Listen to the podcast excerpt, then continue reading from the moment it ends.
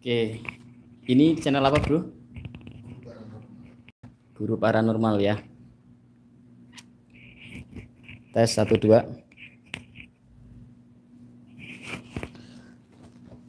Sudah live ya. Assalamualaikum warahmatullahi wabarakatuh. Hmm? Belum? Ini sudah. Tes. Sinyal, sinyal. Apa sinyalnya, Bro? Pakai WiFi, WiFi. Sinyal, sinyalnya mungkin. Sudah ya? Sudah sinyalnya. Baik, Assalamualaikum warahmatullahi wabarakatuh. Salam berkah untuk kita semua. Uh, hari ini kita mulai live untuk channel kita yang guruparanormal.com ya, yang selama ini dikelola oleh teman-teman anggota kita beberapa ilmu dan juga hal-hal yang terkait dengan kehidupan dan juga Anda yang pengen belajar tentang beberapa ilmu paranormal ataupun terkait dengan kehidupan pribadi. Nah, selama ini kan eh, teman-teman kita sudah nge-share beberapa informasi ilmu yang bermanfaat untuk saudaraku semua. Nah, karena banyak permintaan untuk channelnya supaya saya langsung yang uh, memberikan uh, wejangan, maka mulai hari ini insya Allah ya kita akan sering live dan juga beberapa ilmu kita share melalui video saya langsung untuk berbicara tentang ilmu-ilmu paranormal dan juga kehidupan supaya Anda dan saya sukses bersama-sama. Kira-kira begitu. Nah hari ini kita bahas sedikit ya kita nggak lama masih ada tamu saya dari tadi siang eh, tentang kehidupan yang di dunia pekerjaan. Mungkin Anda yang sedang menjadi karyawan terutama karena judul ini diberikan kepada Anda yang lagi ada problem atau mungkin merasa ada masalah di dunia pekerjaan tentang atasan. Seringkali namanya ya karyawan ya, namanya karyawan tentunya ada pemimpinnya. Pemimpinnya ya atasan atau bos ya. Namanya karyawan itu ya makmum lah ya. Bosnya adalah imamnya, leadernya, pemimpinnya.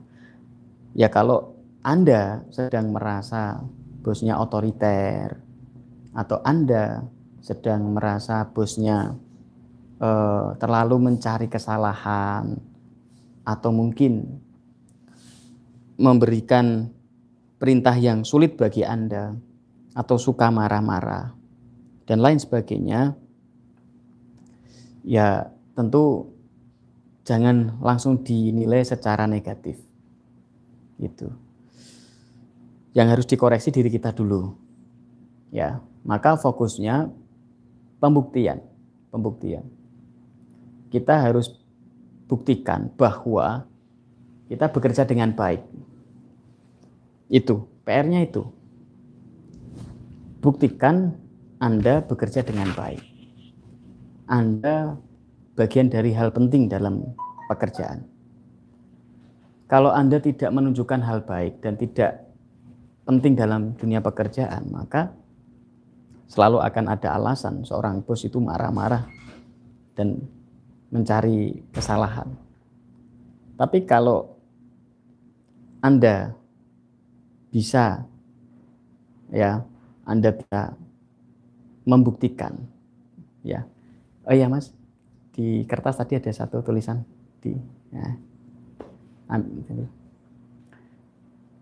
kalau Anda bisa membuktikan bahwa Anda orang penting, Anda orang berharga, ya.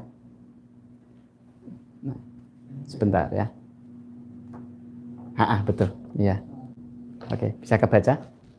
Oke. Ya.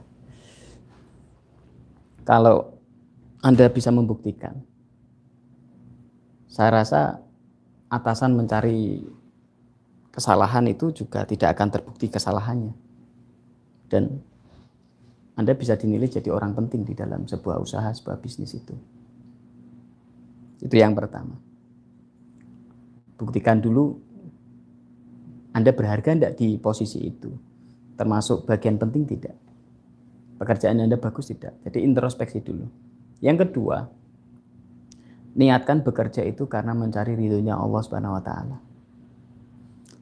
Kalau orang mencari rezeki karena niat ridho Allah Subhanahu wa taala. Insya Allah tidak akan mudah kecewa apa pun kondisinya. Sehingga tidak mudah sakit hati. Kalaupun dimarahi bos ya sudah. Diterima. Sabar. Yang penting bekerja karena mencari ridhonya Allah Subhanahu wa taala. Sehingga tidak mudah sakit hati, tidak mudah kecewa. Itu. Ada sebuah contoh. Ada seorang tetangga ya dipanggil ke tetangganya. Mas main ke rumahku. Sampai di rumahnya malah dibiarin. Udah kamu pulang aja. Gak jadi. Panggil lagi. Mas main ke rumahku. Ini ada penting nih. Datang. Masih happy santai. Gak jadi lagi. Yuk balik lagi mas. Gak jadi mas. Nanti tak undur. Panggil lagi sampai tiga kali, lima kali. Tapi tetangganya datang dengan santai dengan baik disuruh datang datang suruh pulang lagi pulang lagi lah yang ngundang ini yang membuat jengkel ini penasaran loh kok bisa orang seperti itu tidak sakit hati ditanya mas bro kamu kok enggak punya sakit hati kamu kok enggak kecewa sama saya wong kamu tak panggil ke rumahku tak biarin tak suruh balik lagi kamu masih senyum santai kenapa bisa begitu padahal kan saya menjengkelkan apa yang disampaikan lah buat apa saya membalas uh, kejengkelan?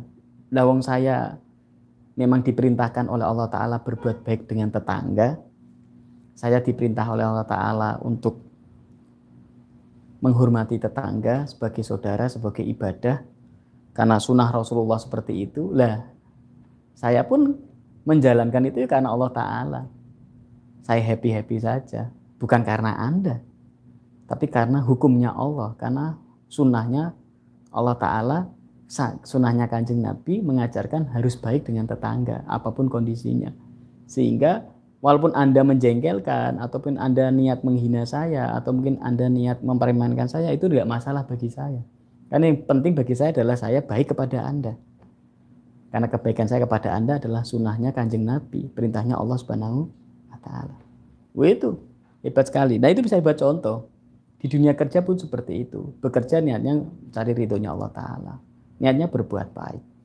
Niatnya karena memang ini sunnahnya kanjeng Nabi. Soal diterima apa tidak, dimarahi apa tidak, nggak usah sakit hati. Ya, itu urusan bos, urusan atasan, bukan urusan Anda. Haknya atasan untuk memarahi. Yang penting hak Anda adalah mendapatkan gaji dan kewajiban Anda bekerja dengan baik. Yang penting itu. Nah, jadi yang penting adalah fokus bekerja dengan baik, fokus menjalankan ibadah dengan baik dan tidak maksiat. Kalau bos marah, jangan dimasukkan ke dalam hati. Ya, jangan dimasukkan ke dalam hati. Ambil hikmah yang baik, ambil pelajaran yang positif. Yakinlah kesabaranmu akan menemukan hasilnya. Jadi yang ketiga ya harus belajar sabar. Tidak ada orang sukses tanpa sabar. Tidak ada orang sukses tanpa tekun. Jadi ya Anda belajar sabar dan belajar tekun. Karena itu anjurannya kanjeng Nabi Muhammad SAW. Dan yang keempat justru kalau Anda sabar, Anda tekun, Anda membuktikan diri jadi orang baik. Insya Allah, insya Allah diri Anda justru akan mengajari kepada orang lain. Ya, malah bosnya akan belajar kepada Anda karena Anda memberi contoh menjadi orang yang sabar. Karena Anda memberi contoh menjadi orang yang sabar, orang lain akan belajar sabar terhadap Anda. Sehingga berbuat sabar itu menularkan kebaikan. Jadi kalau bos marah-marah ya bersabarlah. Karena kesabaran Anda akan dicontoh oleh karyawan yang lain dan bos juga akan belajar kesabaran Anda. Karena kebaikan itu akan menular. Jangan malah Anda tertular marah-marahnya atasan. Kalau bisa malah Anda menularkan kebaikan kepada atasan. Anda tidak mudah marah, Anda tidak tidak mudah tersinggung, Anda tidak mudah sakit hati. sehingga energi positif yang ada di dalam diri Anda menular kepada atasan, menular kepada teman-teman yang yang lain. Yang terakhir yang kelima, wajar lah namanya atasan marah itu wajar. Karena urusan atasan bos jauh lebih banyak daripada urusan karyawan. Karena atasan punya wewenang. Namanya orang punya wewenang ya wajar saja kadang kala marah, mencari kejelekan, mencari kekurangan. Namanya juga punya wewenang gitu. Kalau orang nggak punya wewenang nggak mungkin kan mencari kesalahan. Ya kalau memang ada yang salah Anda perbaiki. Kalau tidak terbukti salah kan Anda aman-aman saja. Yang penting Anda sebagai karyawan, karyawan yang jujur, yang baik, yang bertanggung jawab, buktikan bahwa Anda penting, buktikan bahwa Anda kerjanya bagus, buktikan bahwa Anda itu bagian yang menguntungkan untuk perusahaan. Kalau Anda menguntungkan untuk perusahaan, saya yakin kok bos akan memaklumi. Saya yakin kok bos akan mengerti. Karena bagi seorang pebisnis yang penting itu Anda menguntungkan apa merugikan. Kalau Anda sebagai karyawan menguntungkan, saya yakin walaupun Anda berbuat salah pun akan bisa dimaklumi dan bisa diperbaiki.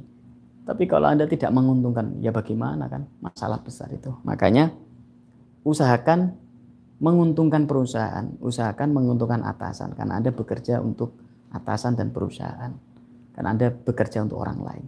Dan niatkan lillahi ta'ala ya sebagai amal ibadah. Tularkan energi yang positif diri Anda. Jangan menularkan kebencian, kejengkelan, tapi tularkan kebaikan, kesabaran, keikhlasan, keribuan, ridho aja. Ya.